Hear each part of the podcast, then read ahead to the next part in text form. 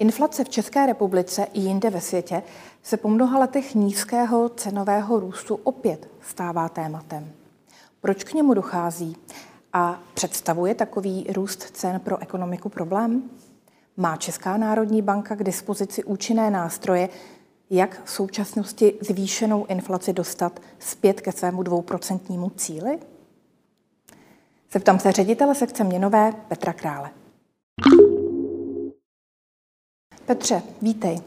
Hezký den tobě, Markéto, i našim divákům. Inflace se v posledních letech pohybuje kolem 3 eh, V srpnu 2021 ale dokonce vystoupala až na 4,1 eh, Čím je tento vývoj způsoben a je to pro ekonomiku problém? Tak eh, není to úplně palčivý problém, ale je to minimálně neobvyklé. Jak možná naši diváci vědí, inflační cíl centrální banky, České národní banky je 2 a Česká národní banka byla se svou měnovou politikou v posledních, řekněme, deseti letech eh, poměrně úspěšná v dosahování tohoto cíle. Přes nějaké kolísání inflace kolem těch 2% to v průměru činilo právě ta téměř 2%, čili z tohoto eh, pohledu se dá současná perioda hodnotit jako relativně výjimečné netrefení cíle. Nicméně je potřeba si uvědomit, že to netrefení cíle už nějakou dobu trvá. Eh, my jsme tu už vlastně před eh, příchodem koronavirové pandemie měli inflaci poblíž horní hranice našeho eh, tolerančního pásma, to je poblíž 3% a během trvání koronavirové pandemie ta inflace příliš neklesla, držela se někde v horní, v horní polovině toho tolerančního pásma a v posledních měsících cenový růst akceleroval až k těm 4,1% v srpnu. Eh, je to důsledek vlastně souběhu eh, několika faktorů. Česká ekonomika vstupovala do té koronavirové krize ve velmi dobré kondici s silně rostoucí ekonomikou a s velmi eh, významně přehrátým trhem práce, kde byl rychlý růst mest, kde byl nedostatek lidí, byl všeobecný optimismus panující mezi spotřebiteli i firmami a tento optimismus a toto přehrátí ekonomiky a trhu práce ta koronavirová krize vlastně eh, příliš nestlumila. Eh, došlo k výpadku eh, produkce v sektorech, které byly postiženy lockdowny, což byly zejména služby, ale průmyslová výroba naopak poměrně dobře odolávala, snad s výjimkou té úplně první fáze krize na jaře 2020.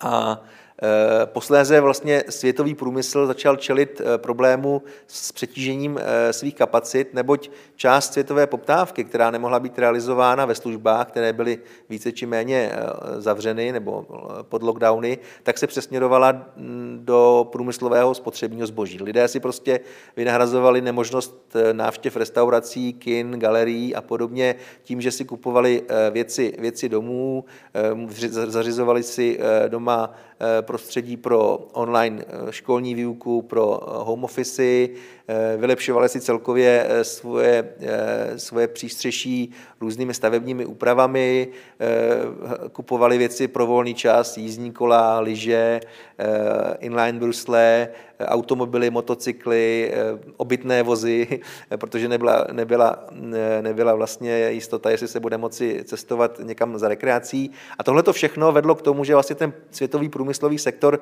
začal být přetížen touto koncentrovanou poptávkou a vedlo to k nárůstu cen toho průmyslového zboží a všeho, co s, tím, co s jeho výrobou souvisí. Takže rostlou ceny průmyslových výrobců vlastně v zemích našich hlavních obchodních partnerů.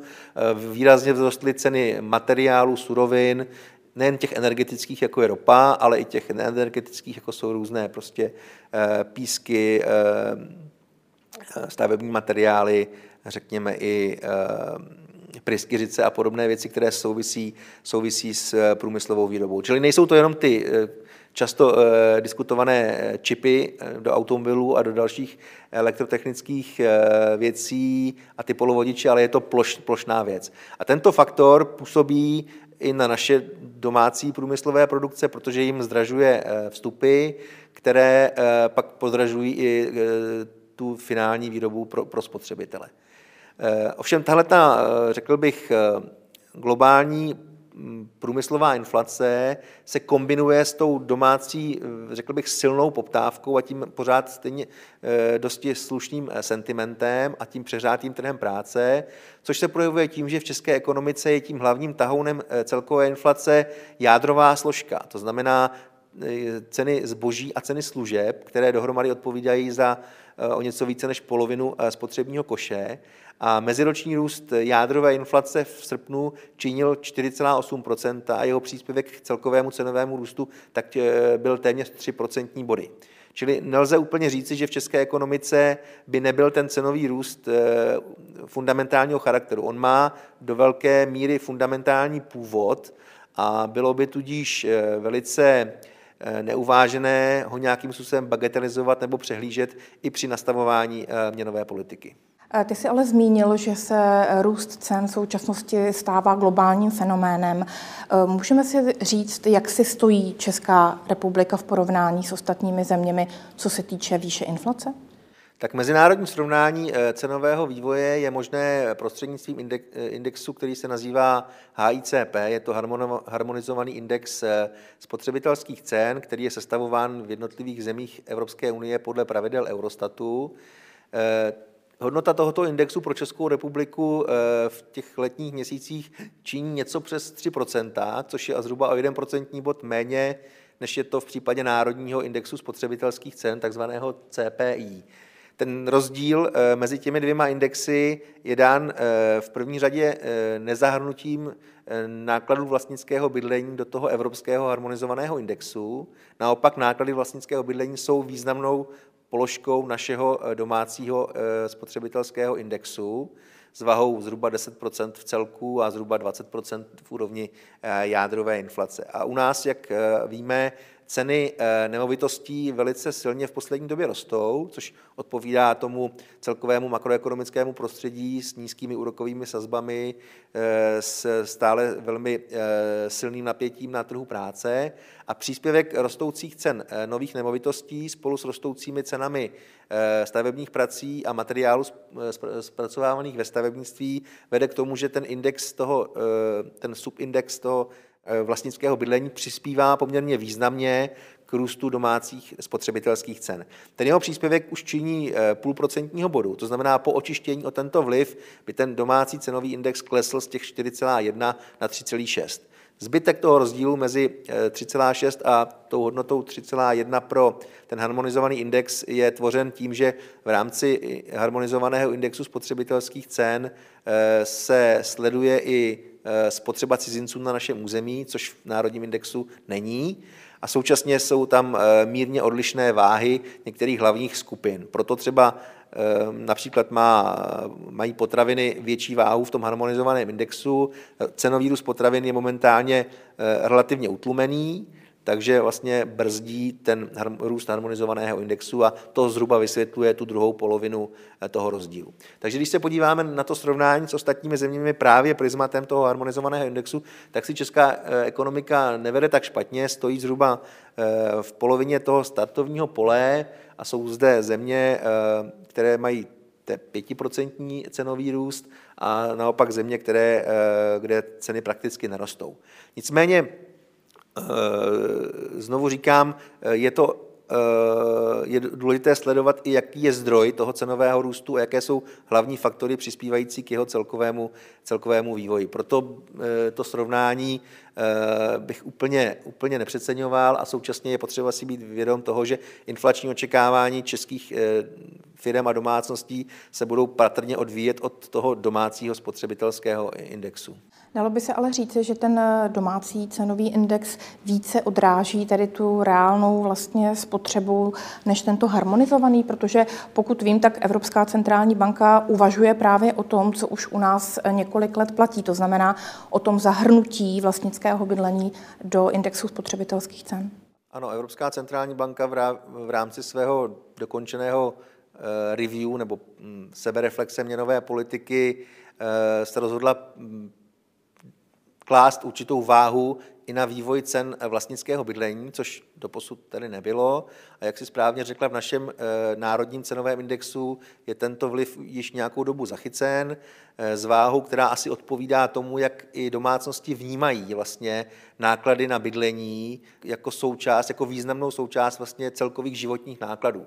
Proto, proto si myslíme, a Český statistický úřad jsme tehdy podporovali v tomto zahrnutí cen vlastnického bydlení do indexu eh, spotřebitelských cen, neboť se domníváme, že to je eh, vlastně i věc, které, kde se propojuje trošku ten pohled finanční stability a cenové stability, což oba jsou klíčové mandáty politiky České národní banky.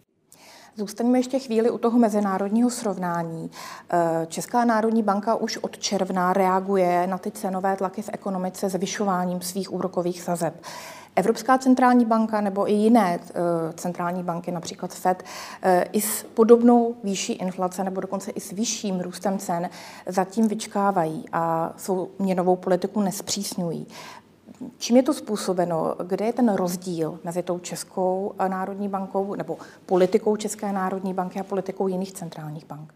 Tak eh, tady si musíme uvědomit, že eh, Česká národní banka vlastně eh, ke zvyšování úrokových sazeb přistoupila již dávno před koronavirovou krizí a zvýšila úrokové sazby až na hladinu 2,25% a nebýt koronavirové krize, tak by pravděpodobně ten cyklus zvyšování úrokových sazeb pokračoval a my bychom se bývali eh, zřejmě přiblížili takzvané politicky eh, neutrální hladině úrokových sazeb, což je v našem případě přibližně 3% To je úroveň sazeb, kdy měnová politika ani neochlazuje, ani nestimuluje ekonomiku a je to konzistentní s nějakým střednědobým plněním inflačního cíle. Koronavirová krize Eh, tento cyklus zvyšování úrokových sazeb eh, České národní banky přerušila, nicméně úplně neodstranila vlastně příčiny, proč by se ty úrokové sazby měly postupně normalizovat. Jak jsem říkal, přehrátý trh práce, dobrý sentiment, eh, zvýšená inflační očekávání vlastně vytvářejí podhoubí pro to, aby měnová politika navázala na ten předchozí cyklus zvyšování úrokových sazeb a pokračovala v něm. Cestu zvyšování úrokových sazeb eh, Česká národní banka nastoupila i svým červnovým rozhodnutím, kdy zvýšila úrokové sazby o 0,25% bodu a navázala pak i srpnovým zasedáním a rozhodnutím o zvýšení sazeb na 0,75%. Podle letní prognózy bude ve zvyšování úrokových sazeb centrální banka pokračovat i v dalších eh, měsících. Naproti tomu Evropská centrální banka dlouhodobě čelila a před, koronavirovou krizí eh, poměrně dlouhou dobu čelila problémů s tím, že nebyla schopná dosáhnout svého inflačního cíle. Inflace byla pod cílem, centrální banka e, eurozóny reagovala e, dlouhodobě uvolněnou měnovou politikou a toto uvolnění své měnové politiky pak během pandemie ještě dál zesílila, e, udržuje záporné úrokové sazby, má v běhu několik programů nákupu aktiv a vlastně eh, navazuje na svou historickou, spíše, eh, řekl bych, uvolněnou eh, měnovou politiku. Když to my, mm, vzhledem ke stavu české ekonomiky a stavu domácí inflace a trhu práce, navazujeme spíše na tu potřebu ty měnové podmínky postupně normalizovat. Nebavíme se úplně o tom, že bychom chtěli nějak prudce šlápnout na brzdu, nebo že by bylo potřeba prudce šlápnout na brzdu, ale je potřeba trošku stáhnout nohu z plynu, protože úrokové sazby přes to poslední dvojí zvýšení jsou nominálně pořád relativně nízké a v tom reálném vyjádření se pohybují dokonce hluboko v záporných číslech a zvyšující se inflace eh, ty úrokové sazby v reálném vyjádření dál snižuje, což není úplně dobře. Dochází jaksi k autonomnímu uvolňování té měnové politiky a tomu je potřeba eh, bránit zvyšováním nominálních úrokových sazeb.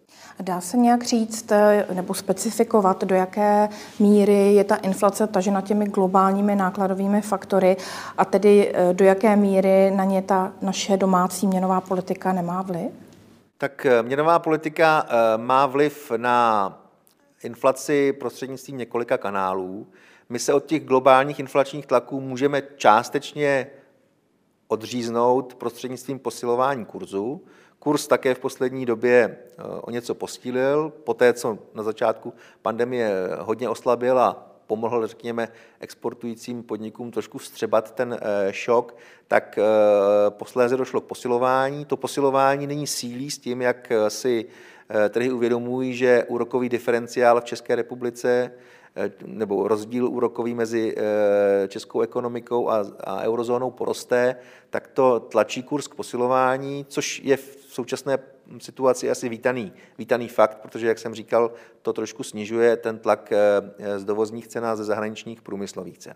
Současně centrální banka svými úrokovými sazbami nastavuje parametr rozhodování lidí a firm o tom, kolik spořit, kolik investovat, jak moci půjčovat. A je potřeba, aby ta celková poptávka v domácí ekonomice nebyla dlouhodobě, řekl bych, stimulována velice nízkými reálnými úrokovými sazbami, které tu stále ještě vidíme. Uh-huh. Už jsme zmínili, že sazby se zvyšují už od června, přesto inflace proti tomu stále akceleruje. Eh, jak je to možné? Je tam nějaký spožďující efekt té účinnosti vlastně měnové politiky? Centrální banka si je samozřejmě vědoma toho, že opatření její měnové politiky dopadají do vývoje ekonomiky a inflace s určitým časovým spožděním, s určitou časovou prodlevou a nastavuje své úrokové sazby právě s ohledem nikoliv na aktuální vývoj inflace, ale na její výhled. Ten výhled eh, nás zajímá v tom horizontu roku až roku a půl před námi, to je ten takzvaný horizont měnové politiky, kde už by ty krátkodobé inflační šoky měly odeznívat a měly by převažovat ty fundamentální tlaky, které právě ta centrální banka těmi úrokovými sazbami ovlivňuje. Eh, proto lze hovořit o tom, že ta současná inflace už je de facto prohranou bitvou. Inflace v těchto měsících, řekněme do konce roku, eh, je už vlastně, eh, o té už je rozhodnuto, když to tak řeknu, ale centrální banka svým eh, nastavování měnové politiky musí zajistit, že veřejnost uvěří tomu, že se inflace na horizontu měnové politiky bude vracet z těch hodnot nad tolerančním pásmem do toho tolerančního pásma a ideálně až do 2% inflačního cíle a že tato důvěra eh, občanů v cenovou stabilitu bude podpořena kredibilní reakcí centrální banky v oblasti nastavování nástrojů měnové politiky. Eh, z komentářů na sociálních sítích, z rozhovorů mezi lidmi, to často působí tak, jako by ceny strašlivým způsobem rostly. Můžeme se na to podívat i v nějakém trošku delším časovém horizontu. Je ten eh, současný výkyv cenového růstu skutečně tak mimořádný? Tak pro nás, eh, řekněme, pamětníky, to žádná mimořádná situace není. Inflaci na hladinách kolem 4% jsme eh, sice neviděli od roku 2008, ale v období eh, předtím eh, se inflace tu a tam dostávala nad hranici 5%, v některých obdobích to bylo i více. Samozřejmě byli jsme rádi, že se posléze s tím, jak se režim inflačního cílení usadil a kultivoval, tak se inflace stabilizovala v blízkosti 2%, což je, řekl bych, takový standard ve vyspělých, ve vyspělých zemích. Takže eh, není potřeba panikařit, ale jak jsem říkal, eh, zase by nebylo úplně uvážené brát to na lehkou váhu. Je potřeba eh, uklidňovat veřejnost a současně dodávat veřejnosti jaksi důkazy o tom, že centrální banka tu věc bere vážně a je ochotná a připravená na ní reagovat. Pokud tedy bude Česká národní banka pokračovat v tom postupném zvyšování úrokových sazeb, kdy lze očekávat návrat inflace k našemu dvouprocentnímu cíli? Tak eh, naše letní prognóza očekávala ten návrat eh, k inflačnímu cíli eh, v druhé polovině roku 2022 se stabilizací inflace posléze na těch hodnotách v blízkosti 2% a konzistentní s touto prognózou inflace bylo setrvalé zvyšování eh, úrokových sazeb od poloviny roku. Ta poslední data o inflaci za srpen a ta struktura těch eh, inflačních faktorů jsou poměrně silným proinflačním rizikem této letní prognózy a proto stávající prognóza úrokových sazeb Eh, má velmi silné riziko ve směru rychlejšího růstu úrokových sazeb, než bylo doposud očekáváno. Ještě se vrátím k té eh, covidové krizi. Dá se schrnout ten její efekt, to její působení na cenový růst tak, že byl vlastně nečekaně proinflační? Překvapil i vlastně centrální banky? Asi se to dá říct. Eh, platí to jednoznačně o cenách nemovitostí, kde byla obava o Eh, že dojde ke silné korekci eh, toho přehřátého eh, trhu hypoték a trhu, trhu nemovitostí. Tam nastal pravý opak domácnosti a v české ekonomice je to vidět obzvláště silně. Skutečně začali vnímat investice do nemovitostí jako alternativní možnost uložení peněz jinak než do standardních finančních instrumentů, což kombinaci s tou v mnoha případech legitimní potřebou pořídit si nové, lepší, větší bydlení vede k tomu, že prostě hypoteční trh eh, prošel, prochází boomem a, a ceny nemovitostí tedy rostou velice silně. Eh, stejně tak v případě spotřebitelských cen toho typického tedy eh, zboží a služeb nebyly ty protiinflační tlaky nějak silné. Jak jsem říkal před chvílí, ta kombinace nabídkového šoku, šoku do cen eh, průmyslových výrobců, eh, ropného šoku a podobně vedla k tomu, že inflace překvapivě eh, strnulé se trvávala na, na hodnotách vyšších, než byl náš cíl a v posledním období právě díky tomu postcovidovému oživení, díky tomu souběhu té dlouhodobě silné domácí ekonomiky a trhu práce a toho zahraničního proinflačního šoku dál stoupá. Petře, já věřím, že se nám i tímto rozhovorem podařilo přispět k tomu ukotvení inflačních očekávání u našeho dvouprocentního cíle. Děkuji za rozhovor. Rádo se stalo. Děkuji také za pozornost našim divákům a připomínám, že nás můžete sledovat na všech hlavních sociálních sítích.